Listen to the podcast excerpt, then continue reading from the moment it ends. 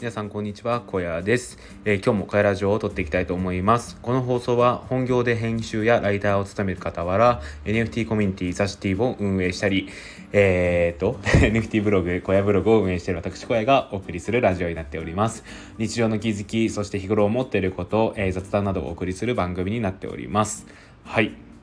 今日はですね、僕が記事に向き合うときに大事にしていること、大事にしている言葉ということ、言葉を紹介したいと思います。ですね、僕が大事にしている言葉があってですね、それが本当の最善のためなら決定なんて何回したっていいんじゃねえのっていう言葉ですね。はい、これはですね、宇宙兄弟に出てくる言葉なんですけど、どういう背景かっていうのは、さておいて、もう一回言うと、本当の最善のためなら決定なんて何回したっていいんじゃねえのっていう言葉ですね。僕は、これを、最善を最高と言い換えて、いつも自分の中で思い返しています。最高のためだったら何回だってやり直して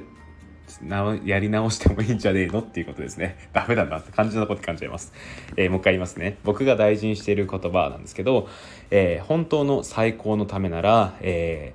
り直しなんて何回したっていいんじゃねえのっていう、言葉ですね。うん。これが宇宙兄弟から得た言葉を僕なりにちょっとアレンジして大事にしている言葉になっています。はい。ですね、これどういう時に思うかっていうと、僕が、今記事のリライトをしているんですけど、リライトっていうのは、一度世に上がった記事をもう一度編集し直して出す作業ですね、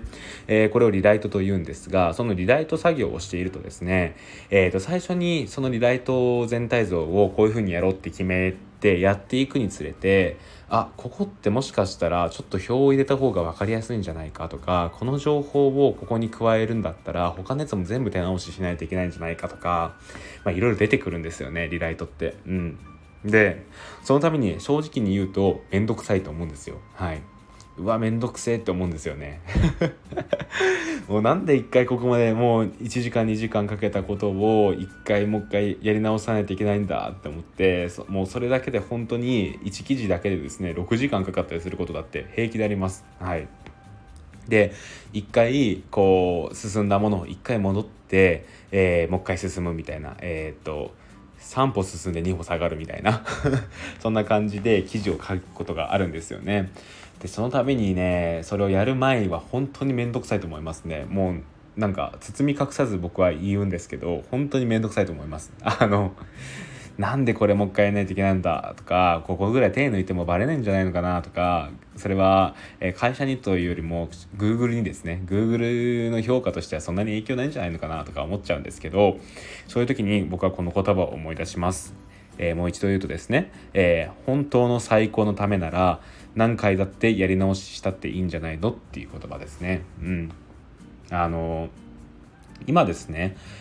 今の時代ですね、無料で何でも手に入るんですよ。無料でいいコンテンツなんていっぱいありますよね。例えば、ブログ稼ぎ方と調べれば、もう本当に魅力的なコンテンツがたくさん Google のトップに出てきたりとか、NFT 稼ぎ方と調べればそれも出てくるだろうし、洗濯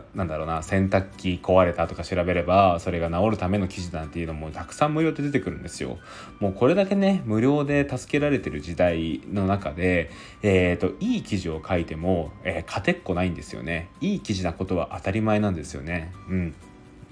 これはちょっとブログに置き換えてますけど、これ何でもいると思います。いいものを作るっていうのは当たり前なんですよ。いいものを作って、それはなんぼの世界もうなんですよね。それはもうクリエイターである以上はもうしょうがないですね。もうみんなそれはいいものを作ってくるので、そこで一つ、頭一つ出て、輝くためには最高なものを作るしかないんですよね。もうそれは、命をかけて、魂を込めて作ったものだけが、相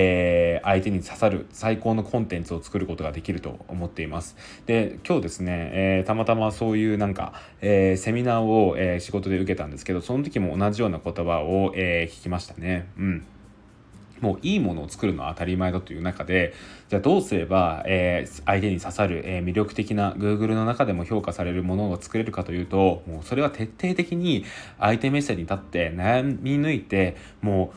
考えて考えてもね、もう脳みそがとろけることを考えた上で出たコンテンツというのが最高なものになって、それがどんな順位変動とかにもへこたれない最高なものになるんだということを言っていました。もう僕はね、それを聞いてまさにその通りだなと思ったとともに、そこまでのことが今までできていたんだろうかということも改めて思いましたね。もう正直に言うと僕は全然できてなかったですね。副業時代にやっていたブログに関しては、ここまでやれば及第点だろうって思いながら、記事を書いていました。ここまでの情報を載せとけば分かりやすいと言われるし、い